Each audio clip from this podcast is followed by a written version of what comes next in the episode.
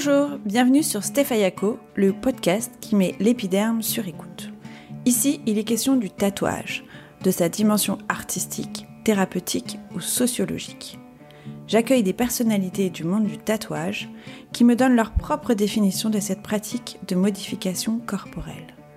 Un point de vue engagé, médical, anthropologique, spirituel, créatif.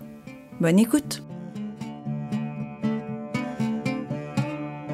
le seul dessinateur intradermique de France. Autrement dit, un tatoueur, disons, légal. Combien de temps pour, pour faire un tatouage? Euh, Tout est variable. Qu'est-ce que ça fait mal?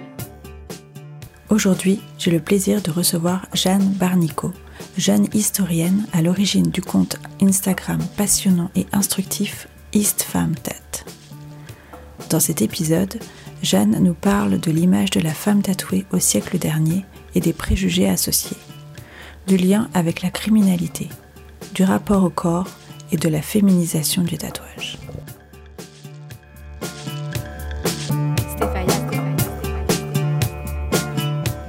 Aujourd'hui, je reçois Jeanne Barnico. Donc Jeanne, tu es étudiante apprentie historienne actuellement en thèse à Paris 1. Et dans le cadre de ton master, euh, de ton master 2 métier d'historien, tu as réalisé un mémoire dont le sujet était, donc je cite le, le titre du mémoire, Une anatomie de la déviance, pratiques et imaginaires du tatouage chez les femmes criminelles et délinquantes. Donc c'est dans ce cadre que tu as créé en 2018 ton blog, ton blog et ton compte Instagram, EastFemmeTat, Mhm. ou Femmes et tatouages. Pour parler au plus grand nombre de l'histoire du tatouage chez les femmes. Tu prépares actuellement une thèse sur les pratiques et les représentations du tatouage chez les femmes en France de 1881 à 1964. Ouais. Très précis. Donc voilà, je dois avouer que j'avais assez euh, hâte de te rencontrer. J'aime beaucoup les posts que tu, euh, que tu fais sur Instagram. Je trouve ça vraiment passionnant et, euh, et que c'est euh, c'est analysé et expliqué de manière très pédagogue. Merci beaucoup. Je suis pas toujours voilà familière avec les postes euh, historiques, donc voilà, je trouve que c'est très très accessible et vraiment passionnant. Et euh, le tatouage des femmes a véhiculé euh, beaucoup de beaucoup d'images et de préjugés au fil des années. Et donc, euh, je trouve ça vraiment intéressant de, de décortiquer un peu euh, l'historique et euh, de faire avancer les mentalités. Eh ben, merci beaucoup pour tous ces compliments d'abord. Et merci de m'avoir invité aussi. Euh, je sais pas par quoi tu, euh, On va tu voulais commencer par la question, euh, la question classique, c'est quelle est ta propre définition du tatouage On commence par une question piège. Ouais, c'est la question spontanée. Euh, pour moi, c'est, euh, outre la, la définition ultra technique de juste euh, s'insérer des pigments sous les premières couches de la peau, c'est avant tout une manière de s'exprimer soi-même et de se réapproprier son corps et de se réapproprier son histoire par, par le biais d'une forme d'art, en quelque sorte. Et c'est un petit peu dans, sous cet angle-là que je l'étudie en tout cas. Voilà. Et euh, Je sais pas. Bah non, non, c'est une très bonne euh, définition. En fait, je voudrais qu'on rembobine un peu ton parcours pour savoir comment, euh, comment, euh, comment tu es arrivé au tatouage, qu'est-ce qui t'a amené au tatouage, et puis, puis on rentrera un petit peu plus dans le détail sur le mémoire que tu as réalisé, réalisé et l'image des femmes tatouées. Donc, quel est le lien entre tes études des études d'histoire et le tatouage? Et, et du coup, est-ce que tu as décidé d'allier euh, tes deux passions pour en faire un sujet de recherche? Alors il y a de ça, il y a un intérêt pour le tatouage qui remonte à très très très longtemps.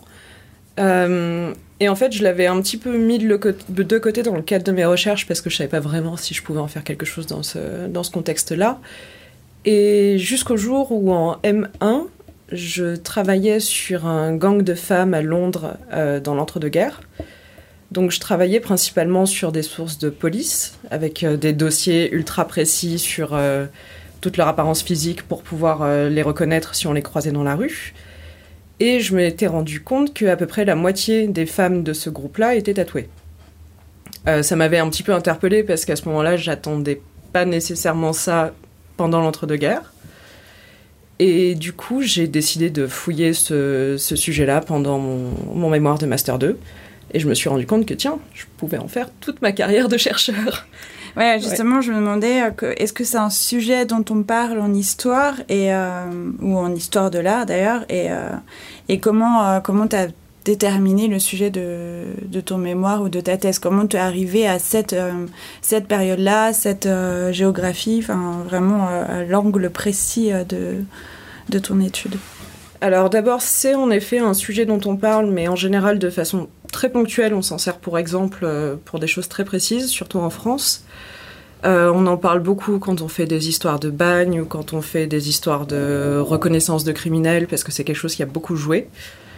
Euh, après, en Grande-Bretagne, enfin au Royaume-Uni, pardon, c'est euh, un peu plus répandu. Il y a mon co-tuteur de thèse, Matt Loder, qui travaille sur l'histoire du tatouage, sur l'histoire de l'art du tatouage. Il est spécialiste d'histoire de l'art. Euh, mais ça reste quelque chose qui est quand même assez rare. Enfin, c'est surtout assez rare qu'on s'y consacre entièrement. Je crois que je connais euh, maximum trois personnes dans le monde entier dont le sujet est spécifiquement le tatouage. D'accord, donc c'est quand même très rare. Et du coup, est-ce que euh, tu arrives facilement à avoir des sources, à, à trouver, à, à trouver des éléments de, de- de recherche? Les sources, ce qui est un petit peu compliqué, c'est que par défaut, on n'est pas supposé enregistrer des infos ultra précises sur ce qu'il y a sur le corps des gens. Euh, C'est du des données sensibles. c'est euh, ça tient de la vie privée. C'est on l'a fait systématiquement pendant la Seconde Guerre mondiale, mais c'était pas pour des très très bonnes raisons. Donc euh, sinon c'est le genre de choses qu'on fait pas. Donc ça reste en matière de sources limitées à des domaines ultra précis pour connaître vraiment les pratiques du tatouage. Donc c'est soit euh, tout ce qui a trait à l'identification des personnes, soit en prison, soit dans des tracts criminels. Je travaille beaucoup sur les registres d'écrou de prison parce qu'il y a une ligne de signes particuliers et du coup le tatouage est dedans. Euh, sinon, là maintenant, je travaille aussi sur euh, dans la presse. On a de temps en temps des pages où on essaye d'identifier des cadavres qu'on a trouvés par exemple dans la Seine et où du coup on va donner la liste de tous leurs signes particuliers en plus des bijoux qu'ils avaient sur eux, des éventuelles pièces, etc. Euh, et je dois m'aventurer aussi, mais je l'ai pas encore fait, dans les rapports d'autopsie. D'accord, oui.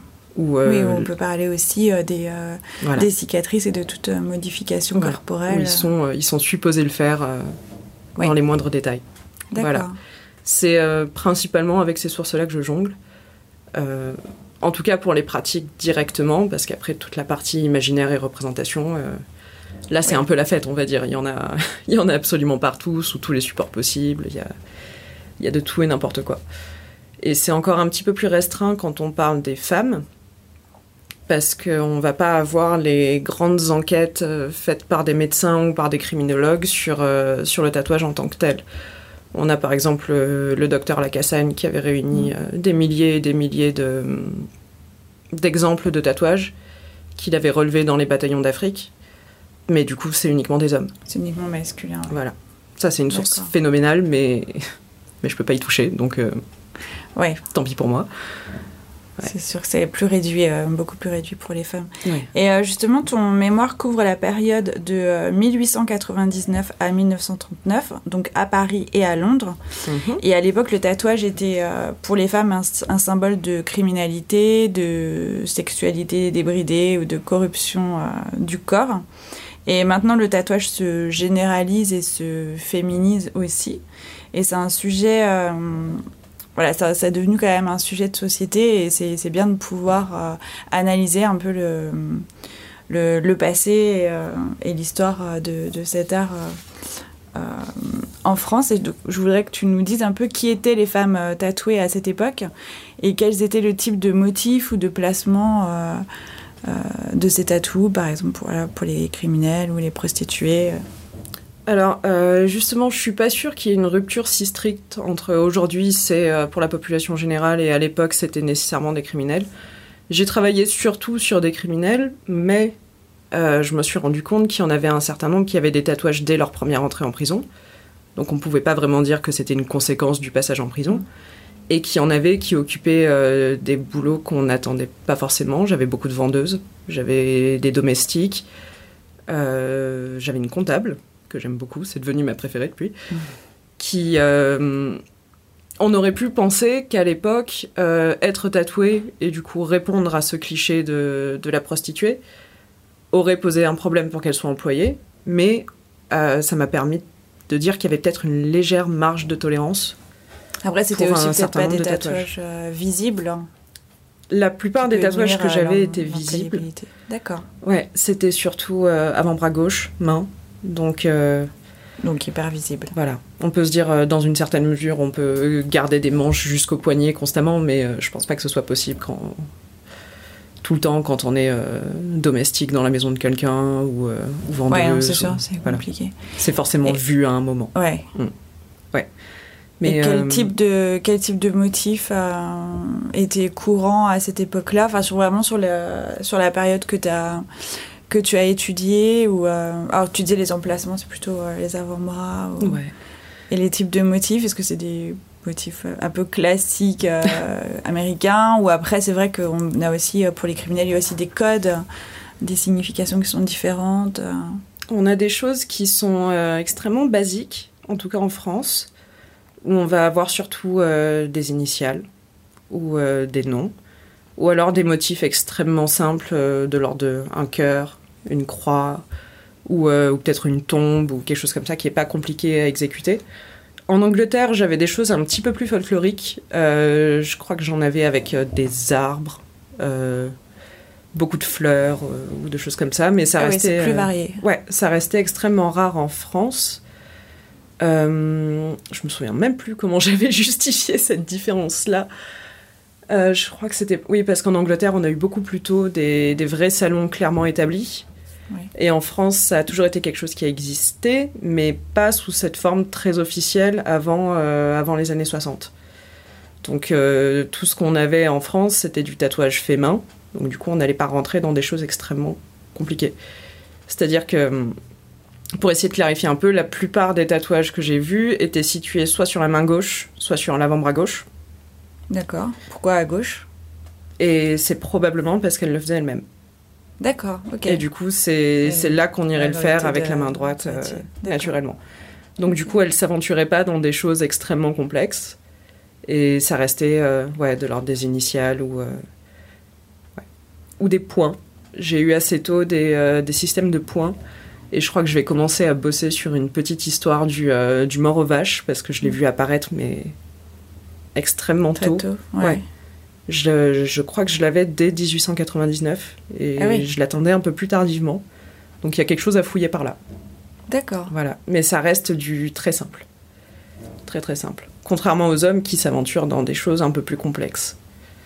D'accord. Et qui se les font aussi, euh, qui Qui se se- faisaient aussi eux-mêmes peut-être ou. euh, Probablement moins eux-mêmes et plus euh, une personne sur l'autre. Ouais. Et ils en prenaient un qui était bon pour dessiner et, et ils se lançaient là-dedans. Mais chez les femmes, j'avais vraiment une impression de quelque chose de très intime, de très personnel, Très artisanal aussi Ouais. finalement. qu'on se fait sur soi-même pour euh, raconter sa propre histoire ou pour euh, se rappeler des liens importants, etc. Et j'avais euh, des types de tatouages qui étaient extrêmement touchants dans ce genre-là.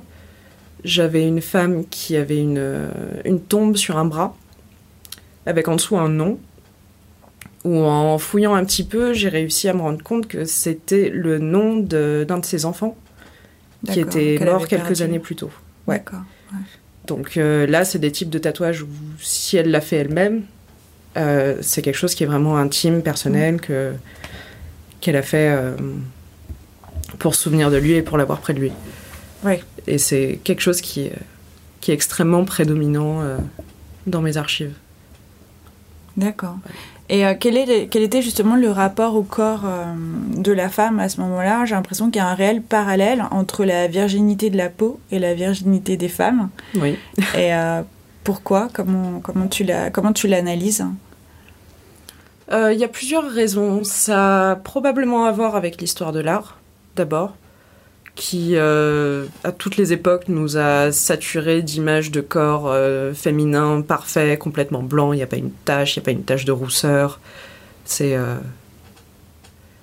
quelque chose qui est, vraiment omniprésent dans, dans l'imaginaire euh, depuis des siècles et des siècles. Sinon, à partir du 19-20e, je pense qu'il y a aussi une autre perspective qui se développe, c'est celle des maladies vénériennes, qui a peut-être renforcé ça, où on va peut-être associer le tatouage à des marques qui commencent à être laissées par, euh, par la syphilis quand elle commence à bien s'installer, ou, des choses comme ça. Et de façon générale, ça tient aussi au fait que la plupart des tatouages de femmes étaient des initiales, souvent les initiales d'un amant.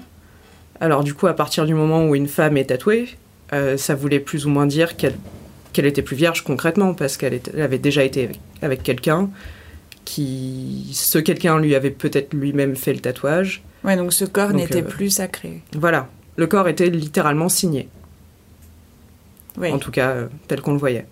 Il y avait la marque de quelqu'un dessus. Et justement, le tatouage était quand même assez euh, masculin. On, on a toujours euh, des images de, de soldats, Mm. de, de marins euh, et de prisonniers.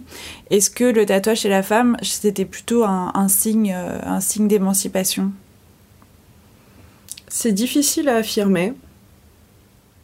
La plupart du temps, parce qu'on peut pas rentrer dans, dans la tête de ces gens-là. Euh, c'est possible parce que je pense que quelles que soient les époques, ça, ça rentre dans une logique d'appropriation du corps. Euh, mais ça peut aussi vouloir dire exactement l'inverse. Et ça peut vouloir dire que le mec avec qui elle était était euh, soit un marin, soit. euh, et que du coup, elle avait juste adopté sa pratique et était un petit peu devenue une extension de cette personne au point de d'avoir les mêmes habitudes et les mêmes pratiques que lui. Et d'être euh, signé, justement. Et ouais, du coup, c'est assez compliqué à, à restituer. Et c'est une des grandes frustrations en histoire, c'est que la plupart du temps, on a juste des petites pièces du puzzle et, et on essaye de créer des liens là où on peut créer des liens. Et sinon, on a juste plein d'hypothèses à lancer, mais qui parfois peuvent aller dans un sens et dans l'autre. Oui, c'est ça. Après, c'est des hypothèses, mais tu... s'il n'y a pas d'écrit euh, de la personne euh, Oui. en question, c'est difficile de savoir ce qu'elle a vécu. euh. Ouais. Et la plupart du temps, là, les femmes sur lesquelles j'ai travaillé, c'est des femmes qui viennent de milieux extrêmement populaires. Donc, euh, dans leur vie, elles écrivaient probablement peu. Et il y a très peu de chances pour qu'elles aient laissé. euh, Oui, trace de leur, euh, Voilà. de leur ressenti. euh. Il y a, il y a des journaux intimes qui sont très répandus à ces époques-là, mais ça, ça vient d'une autre, euh, d'une autre couche de la société. Oui, il y a quand même aussi une question, euh, une question sociale, j'ai l'impression, euh, dans, dans le tatouage chez les femmes euh, à, à cette époque. Très clairement. c'est en partie parce qu'on on associe de façon générale le tatouage à des gens qui sont pas forcément très fréquentables. Donc ça va être soit des criminels, ça va être soit euh, des membres de l'armée, mais pas, pas dans les rangs les plus hauts. Enfin, c'est clairement pas la haute société. C'est quelque chose euh, Ouais. d'extrêmement populaire et c'est euh, c'est une sorte d'art populaire pour limite des personnes qui pourraient pas, qui n'ont pas les moyens de d'avoir d'autres formes d'art. Oui, d'avoir accès à d'autres, à d'autres formes d'art. Ouais. C'est. C'est vrai que j'ai jamais vu personne dans des. En même temps, je travaillais jusque-là sur les prisons, donc. euh, Oui, On peut aussi dire que Non, parce jusque-là, c'est connu aussi que certains, euh, euh, je sais pas, certains, euh, certains artistes, écrivains ou politiciens qui appartenaient quand même à des, à des classes sociales plus élevées ont pu être tatoués aussi, mais les femmes, je ne sais pas. C'est Pas compliqué. Euh, en Angleterre, tout particulièrement, on a eu des modes du tatouage dans, euh, dans la haute société qui en général duraient euh, 5-10 ans et tout le monde en parlait dans la presse d'un coup et puis euh, ils en parlent plus pendant deux ans et puis paf, ça réapparaît. Soit ça venait par vagues, soit ça a été constant et juste à chaque fois les gens redécouvraient le phénomène. Les deux sont possibles. Euh, et ensuite, il y a un autre phénomène parallèle qui est assez intéressant c'est qu'on a régulièrement dans la presse des mentions de femmes de la haute société qui seraient tatouées. On a par exemple la mère de Churchill qui, euh, sur laquelle il y a eu plein de rumeurs d'un tatouage. On a eu euh, une américaine qui a été euh, pendant un moment princesse de Belgique avant son divorce qui aurait été tatouée. Et en fait, on se rend compte en travaillant sur ces cas que ces tatouages n'apparaissent sur aucune photo, sauf pour quelques rares exceptions qui étaient effectivement tatouées. Ça apparaît jamais sur les photos. Euh, si on prend deux articles qui en parlent à deux semaines d'intervalle, ils vont présenter des tatouages qui n'ont absolument rien à voir. Et en fait, on finit par se rendre compte qu'à chaque fois, c'est des personnalités extrêmement scabreuses. Soit qui étaient connues pour avoir plein d'amants, soit qui se sont mariés 3-4 fois d'affilée à 3-4 personnes différentes. Et où en fait, euh, ces rumeurs de tatouage faisaient presque le lien avec euh, des, des prostituées de, bas- de basse classe pour dire Ouais. regardez, elle a aucune moralité. euh, Oui, c'est pas forcément vérifié, c'est peut-être Voilà. plus par rapport à, c'est peut-être juste. ce, euh, ce soupçon d'immoralité. Voilà, c'est peut-être juste une façon de se dire, avec la sexualité qu'elle a, Ouais. peut-être qu'elle est tatouée en prime. Ouais, n'étonnerait c'est- personne. C'est comme ça que le- la rumeur peut partir. quoi. Ouais. Et euh, justement, sur le, le- le- la féminisation, on va dire, du, du tatouage, il y avait une, une étude IFOP euh, en 2017 qui disait que les femmes étaient plus tatouées que les hommes et étaient euh, tatouées à 16%. contre 10 pour les hommes. Euh, comment tu expliques, toi, ce phénomène? Comment tu expliques pourquoi pourquoi il y a plus de femmes qui sont, qui sont tatouées? Je pense que c'est venu avec euh, les mouvements féministes. C'est euh, c'est quelque chose qui est détaillé dans plusieurs bouquins, dont, euh, le très bon livre de, Margot Mifflin, qui crée des liens entre, euh, entre les grandes vagues du tatouage chez les femmes, principalement aux États-Unis, et les grandes vagues du féminisme. C'est aussi probablement venu avec tous les mouvements body positive. Et ça a probablement encore été accentué par, euh, par des grandes stars euh, tatouées qui ont un petit peu donné l'exemple. Mm. La première est, enfin pas la première, mais la plus évidente et probablement la plus influente, c'était Janis Joplin, Oui. qui euh, à partir de 1970, on a eu des vagues de personnes qui avaient exactement les mêmes tatouages qu'elle. absolument Ouais, des, énorme. des icônes qui, Voilà. qui ont vraiment ouais, Je- le chemin. euh.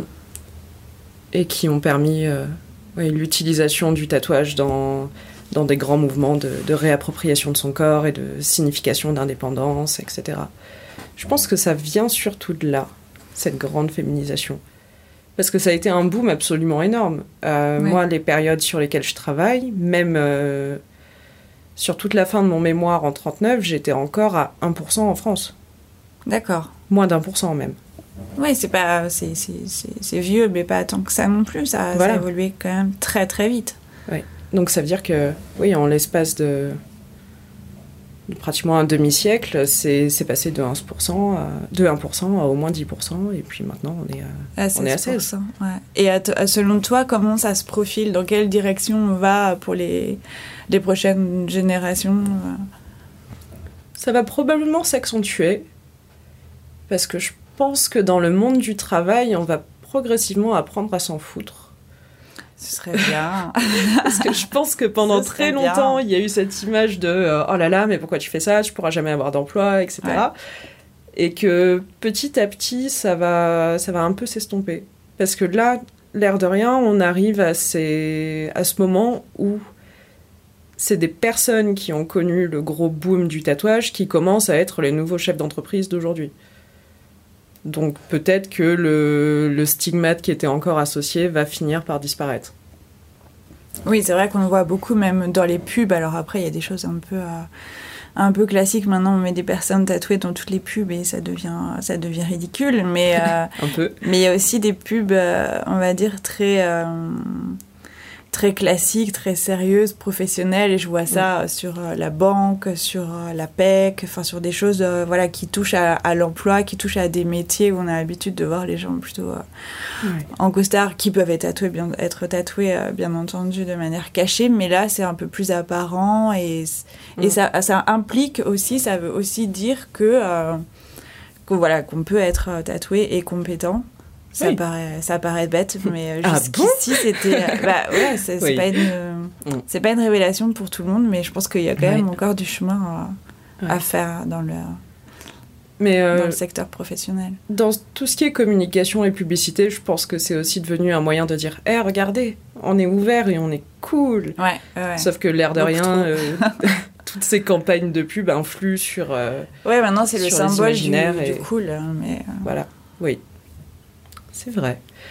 Mais le tatouage est même apparu dans, dans des défilés de grandes marques euh, dans ces Ouais. dernières années. Enfin, soit des, des mannequins qui étaient réellement tatoués, soit euh, le temps du défilé, des faux tatouages euh, Oui, très c'est vrai. visibles.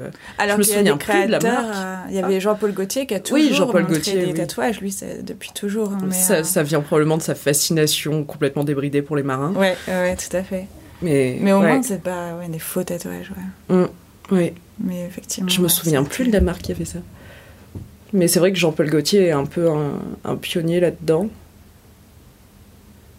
Y compris avec ses actions un, un petit peu plus récentes de, de s'intéresser à tout ce qui est freak show, etc. Ouais, ouais, Voilà. complètement. Qui est un autre grand lieu du tatouage d'ailleurs, surtout chez les femmes. Oui. Mm. Oui, la femme tatouée. euh, J'avais vu des choses très intéressantes euh, là-dessus de- à l'exposition euh, du Quai Branly. Oui, tatoueur tatoué. Tatoueur tatoué. Ouais, c'était vraiment passionnant et notamment sur la partie freak show. euh, Mm. Ouais. Qui, euh, je pense, pendant toutes les périodes que j'étudie, a aussi été le grand moyen par lesquels euh, les femmes ont appris que d'autres femmes étaient tatouées. Parce que c'était quelque chose qui était assez répandu et, et assez visible. J'avais euh, travaillé longuement sur, sur Gita Salomé. Ouais, justement, Ah. je voulais. justement, on va, on, va, on va y arriver. Je voulais euh, aborder aussi hein, le, le sujet du tatouage dans la littérature. Euh, tu as, commencé une nouvelle catégorie euh, dans ton blog Oui. qui s'appelle la petite bibliothèque tatouée. On Et pourrait qui, aussi euh, la, la surnommer mon pense-bête, parce que Ouais, ça me permet d'avoir toutes les infos à, à portée de main. Et le but, c'est de faire un peu l'inventaire des euh, œuvres de fiction donc, qui mettent en, en scène le tatouage féminin. Et je voulais savoir, pour toi, quelle est la, quelle est la femme tatouée emblématique qui t'a marqué et si tu euh, et je pensais par exemple à Gita Salomé ou tu avais parlé aussi de Emma de Emma de Berg De. Bourg. De Je sais Bourg. plus si on dit de Berg ou de Bourg. Je sais pas. Et euh, voilà, que- laquelle t'a marqué? Est-ce que tu peux euh, nous raconter un peu son ta vie? Euh, je crois que ma préférée, ça reste Gita Salomé, parce que c'est l'une des premières dont j'ai vu, dont j'ai vu beaucoup de photos. Et le problème avec elle, c'est que c'est quasiment impossible de raconter sa vie. en fait, j'ai pu retracer son parcours pendant un petit bout de la décennie 1910, parce que j'ai retrouvé énormément de, publicités et de prospectus pour les, les endroits où elle se produisait en France. C'est là que je me suis rendu compte que la plupart des gens avaient déjà vu des femmes tatouées parce qu'elle a vraiment fait euh, une tournée française, mais dans tous les petits patelins du coin. Mais quand tu dis qu'elle se produisait, c'était dans quel contexte hein Alors c'était euh, soit des endroits comme le Luna Park euh, à Paris, Mais qu'est-ce qu'elle euh, faisait on sait pas. se Ah, on, On sait sait pas. pas. Enfin, je veux dire, c'était pas de la danse ou du chant ou enfin quelque, chose d'artistique. De... C'était probablement de la danse parce qu'en fait elle a choisi à un moment de s'accoler le nom euh, Salomé. Au début elle était uniquement Gita. Et elle, se, elle choisit ce nom-là à un moment où la figure de Salomé est omniprésente dans la culture. Donc euh, Salomé, euh, tête de Jean-Baptiste, euh, elle danse pour obtenir sa tête, etc. etc. Ça a commencé à devenir objet de ce qu'on a appelé la danse des sept voiles, où une femme jouait le rôle de Salomé en se déshabillant progressivement. Donc c'était c'était à moitié un striptease et à moitié une performance artistique. Et du coup, on peut imaginer qu'elle n'a pas choisi ce nom de façon complètement innocente et que euh, ça tenait probablement au moins à la danse et au moins à un certain nombre, à un certain niveau de dévoilement. D'accord. Même si on a plusieurs publicités qui disent que le spectacle est ouvert à tous les publics, donc probablement les enfants, donc elle finissait probablement pas toute nue. Mais sinon, c'est extrêmement difficile de le savoir. Euh, je sais qu'elle s'est produite au Bal Tabarin à Paris, je me souviens plus en quelle année par contre, qui était réputé euh, pour avoir parfois des, euh, des numéros un petit peu scabreux, euh, etc. Mais j'ai pas de, de définition complète de ces spectacles. Et alors pourquoi, pourquoi cette, euh, cette, euh, cette femme en particulier euh, t'a marqué? Qu'est-ce qu'est-ce qui dans son parcours euh, euh, t'intéresse, t'a fasciné? C'est probablement le mystère. C'est de pas savoir d'où elle vient. Un coup, on pense qu'elle est turque, un coup, on pense qu'on est, qu'elle est allemande. Son impresario est anglais, on sait pas pourquoi. La plupart de trucs, de spectacles se passent en France, on sait pas pourquoi. Euh, à un moment, j'ai retrouvé son exact homonyme, ou alors elle, en Australie. Je sais pas pourquoi elle est partie là-bas. Et du coup, c'est juste d'avoir toutes ces pistes-là qui viennent de tous les côtés sans savoir qui est ce, ce personnage, tout en ayant beaucoup de photos d'elle, euh, commençant assez jeune, où elle devait avoir la vingtaine, et ensuite on la voit euh, bien dans la trentaine, qui donne l'impression qu'on peut, euh, qu'on peut retracer sa vie, mais qu'on n'aura jamais accès à tout ce qui explique son parcours et pourquoi elle en est arrivée là. Donc ça, ça laisse la part belle au, au mystère et à l'imagination. Ça, Et ça aux laisse- hypothèses en tout genre. Voilà, ça, ça donne presque envie d'écrire un livre juste sur elle où on pourrait essayer d'imaginer. euh, ce qu'elle a fait de sa vie, ouais. ouais. Et ses voyages. euh. Ouais. Parce qu'il y en a d'autres où, euh, où on en sait au moins une certaine partie. Je pense à Emma Debourg, où on sait qu'elle a été mariée, que- qu'elle se produisait avec son mari, etc. Qu'elle était américaine. Il y a une demande de visa qu'on peut retrouver en archive assez facilement, etc. Mais pour, euh, mais pour Salomé, pour le moment, j'ai rien. Et j'ai même pas son vrai nom. Parce Oui, en plus, c'est juste un, un pseudo, euh, Oui. sans connaître les origines. euh. on sait pas du tout qui c'est. mais c'est probablement pour ça, que, pour ça que je la préfère. Ouais. Et tu donnes aussi l'exemple d'un roman, ça s'appelle le, Le Testament du monstre, Oui. euh, d'Henry Rider Haggard. Donc c'est un roman anglais de 1888, et donc qui raconte l'histoire de Margaret, qui est une romancière qui accepte de se faire tatouer sur le dos le testament de son éditeur peu scrupuleux après un naufrage sur une île déserte. C'est génial à lire. C'est fou, ouais, ça m'intéresse vraiment. Et euh, du coup, la question centrale, c'est est-ce qu'un testament tatoué est, euh, est valide? Et donc, je trouve que ça, ça tu, et tu, tu en parles aussi, ça, ça aborde le sujet du- de transformer le corps de la femme euh, en, en support, au lieu de le conserver justement euh, immaculé et un peu en dépit de sa, de sa dignité. Est-ce que c'est un sujet qui est redondant dans la littérature? Euh, sous cette forme-là, pas du tout. Et c'est pour ça que, que ce livre est absolument génial, parce qu'en fait, il réfléchit en profondeur d'abord à des questions légales. Je vais pas spoiler la fin. Est-ce que j'ai spoilé la fin dans l'article? Je sais plus, je crois.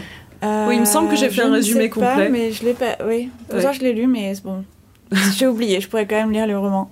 Je crois que j'ai, je crois que j'ai résumé en entier. Euh, bref, je vais pas le redire maintenant parce que tout le monde peut aller lire l'article et juste s'arrêter euh, une ligne avant la fin. Donc ça s'attarde à des questions ultra techniques de de loi. Euh, ça touche aussi à la question du corps de la femme. Ça donne l'impression qu'il a réfléchi profondément au sujet du tatouage au lieu de juste s'en servir de d'éléments euh, dans son bouquin à un instant T. Oui, de signes distinctifs euh, d'une personne, Voilà. mais qui a une réelle histoire, une réelle réflexion autour de, de ça. Voilà, là en ce moment, pour, pour la même catégorie, je suis en train de travailler sur un livre qui s'appelle Madame la Boule, où euh, on parle du tatouage euh, cinq ou six fois. Et c'est juste un élément dans la descente aux enfers euh, d'une jeune fille euh, qui, euh, qui sombre dans la prostitution. Enfin, c'est le, roman classique de la fin du 19e siècle, du si tu fais quelque chose de mal, eh ben, tu vas finir dans la rue. Et on parle juste du tatouage pour, pour appuyer ça et pour dire regardez à quel point elle est tombée bas, etc. Mais c'est pas du tout le sujet principal, alors que le testament du monstre met vraiment ce tatouage en scène. D'accord. Ce qui est assez ça, chouette. ça donne vraiment envie de le, envie de le lire. Enfin, moi, ça, je trouve que l'histoire est, est- est assez folle. Il n'a pas été édité depuis très très très très très longtemps, mais du coup c'est assez facile de le lire en anglais pour ceux qui peuvent. Et euh, sinon, si les gens sont à Paris, ils peuvent aller à la bibliothèque des littératures policières, qui est un endroit très très chouette, où, euh, où il est dans les fonds et où ça se lit. euh, je crois qu'il pleuvait dehors, alors je l'ai lu en une heure et demie, en attendant que la pluie s'arrête. Et c'est très chouette. Ouais, Voilà. ça a l'air. Ouais. Ça a l'air. Et euh, tu as aussi créé un blog qui s'appelle Paris Tatoué, donc la- l'année dernière, en 2018. Et le but est de proposer un guide euh, historique du tatouage à Paris, et euh, en mettant en valeur des événements clés et des personnalités euh, emblématiques. Euh, J'ai notamment retenu l'exemple de Yoros Constantinos. Il a 58 000 noms. On le voit parfois sous le nom juste Prince Constantinus Oui, ou Capitaine ouais. Constantinus ou Georges avait Constantinus. c'est- 388 tatouages. Oui, supposément. Parce que supposément, Et qu'il qu'il aurait été Mm. tatoué de force alors, alors qu'il était captif euh, des, des Tartares. Et, euh, et qui a eu une, une certaine notoriété euh, en Europe où il exhibait son corps et notamment au Folies Bergère. Donc c'est aussi pour ça que tu en parles euh, sur le Oui. côté parisien. Et euh, il y a aussi, on parle aussi de- de- d'érotisme de, sa performance qui prenait un peu le pas sur, euh, sur le côté euh, artistique du tatouage. Oui, il y a un des articles de presse qui s'étend sur les femmes qui sont en train de monter sur, sur les bords des fauteuils pour le voir de plus près, pour voir cet homme presque nu euh, juste devant elle, etc. C'est euh, c'est assez intéressant. Il a, il a été connu mondialement après, parce qu'il a fini par rejoindre la troupe de, de Barnum aux États-Unis. Euh, D'ailleurs, il y avait un film slash comédie musicale qui était sorti il y a quelques années. The Greatest Showman, avec euh, Hugh Jackman dans le rôle de, Bar- de Barnum, où il y a dedans un homme tatoué qui, euh, qui est jamais nommé, qu'on voit à peine. Il danse dans le fond en général, mais, euh, mais c'est supposé être lui. D'accord, il est un peu invisibilisé, mais euh, Oui, voilà. Non, mais en même temps, il- ce film aurait pu plus s'attarder sur, euh, sur les phénomènes humains que sur le personnage de Barnum. C'est clairement pas lui le, le plus intéressant.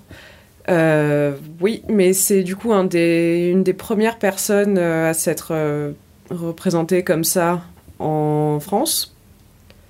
Il y en avait eu d'autres avant, mais euh, qui étaient euh, soit des personnes ramenées de, de force des quatre coins du monde, euh, soit, soit des exemples très très ponctuels. Et lui vraiment a innové dans la façon dont il se présentait. Ça a été un des premiers en France à présenter ce long récit de, de comment il aurait été tatoué de force et, et regarder les résultats de mon supplice. Ouais, c'est vraiment Ouais. épique. euh, C'est euh, récit. très certainement très très faux. Oui, ça doit être très romancé. voilà. Même le nombre de 388, je pense que il, est faux. On peut en douter aussi, ouais. Voilà, et que c'est juste euh, une question de on va mettre un très gros, un très gros chiffre sur l'affiche pour, euh, pour attirer l'attention des gens. Et ouais, c'est un personnage fascinant pour ça. C'était en quelle année déjà qu'il s'était présenté? Je n'ai pas révisé précisément ça. Euh, tu disais que c'était en 1874. Ah Ouais, je crois que c'est la première fois qu'il apparaît, ensuite on le, on le revoit ponctuellement. Et euh, 16 ans plus tard, si je suis vraiment mauvaise en maths, c'est terrible. Oui, non, 16 ans plus tard, on va avoir, euh, il me semble, pour le moment, la première femme, qui est euh, la belle Irène, qui elle sera au Jardin de Paris, qui est une américaine à l'origine, mais qui euh, va reprendre les mêmes codes de euh, on m'a forcé, euh, c'est dramatique, mais venez. Oh, le tatouage n'est jamais un choix finalement. Là, c'est vraiment des gens qui ont été tatoués de force, sous- un peu sous forme de torture, ou c'est pour construire un, un mythe. C'est pour construire un mythe, c'est aussi pour, euh, pour attirer les foules avec une histoire sensationnelle, parce qu'on suppose que, Oui. que l'histoire était racontée en même temps, donc il faut imaginer euh, tout le monde autour qui fait des... Bref, des, Ouais, des- c'est des petits cris horrifiés. Ouais. Euh, ça avait aussi une pseudo-portée didactique, parce qu'on amenait euh, les enfants euh, pour euh, entendre des histoires de ce qui se passe aux quatre coins du monde, alors que ça se passe pas du tout aux quatre coins du monde. Et oui, voilà, il y avait aussi la, la question érotique dont tu parlais, qui est déjà présente avec euh, ce personnage-là et qui est encore accentuée à partir du moment où on va avoir des femmes. Ouais.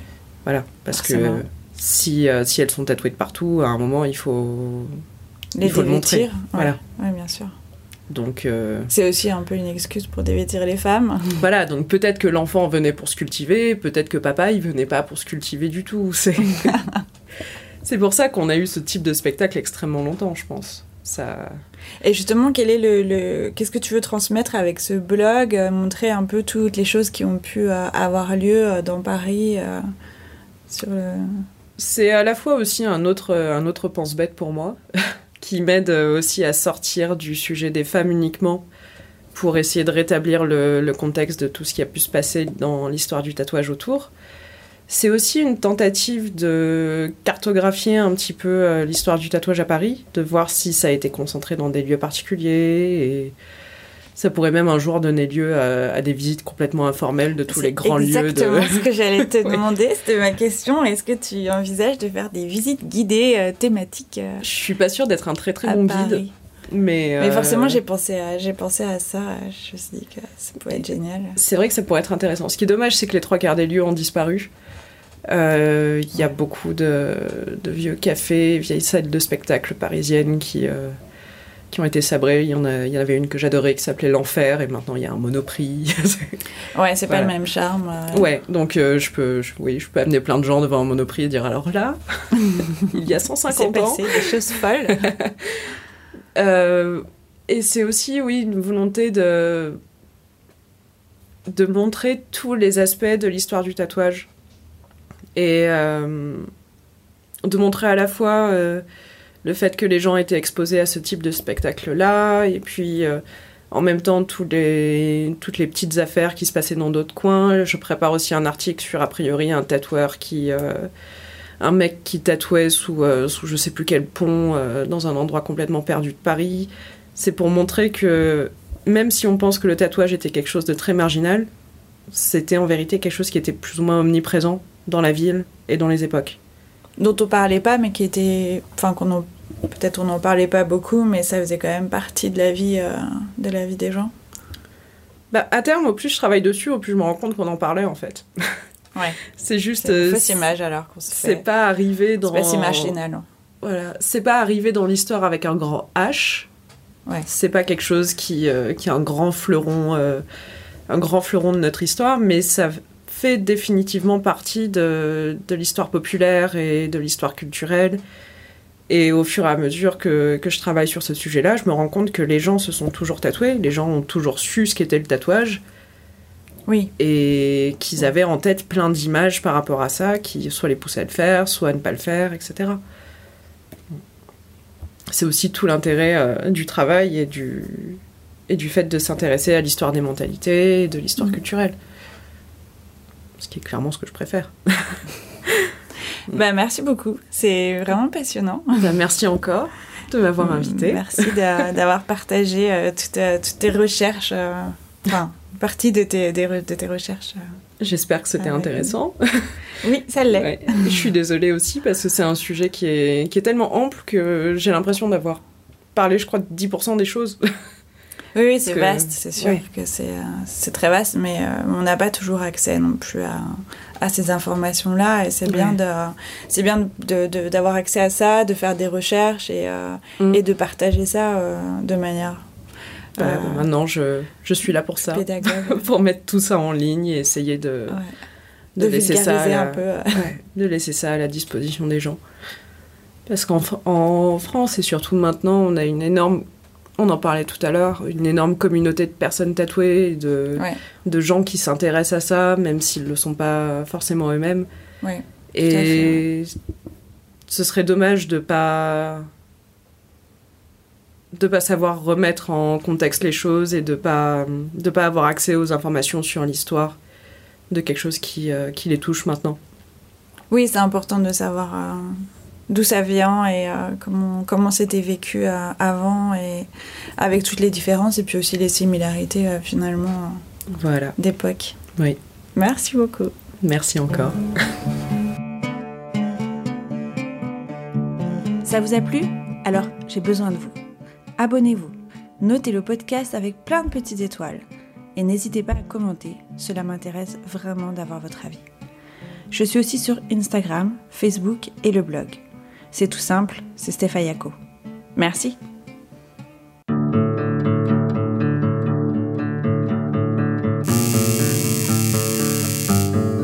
Stéphaya.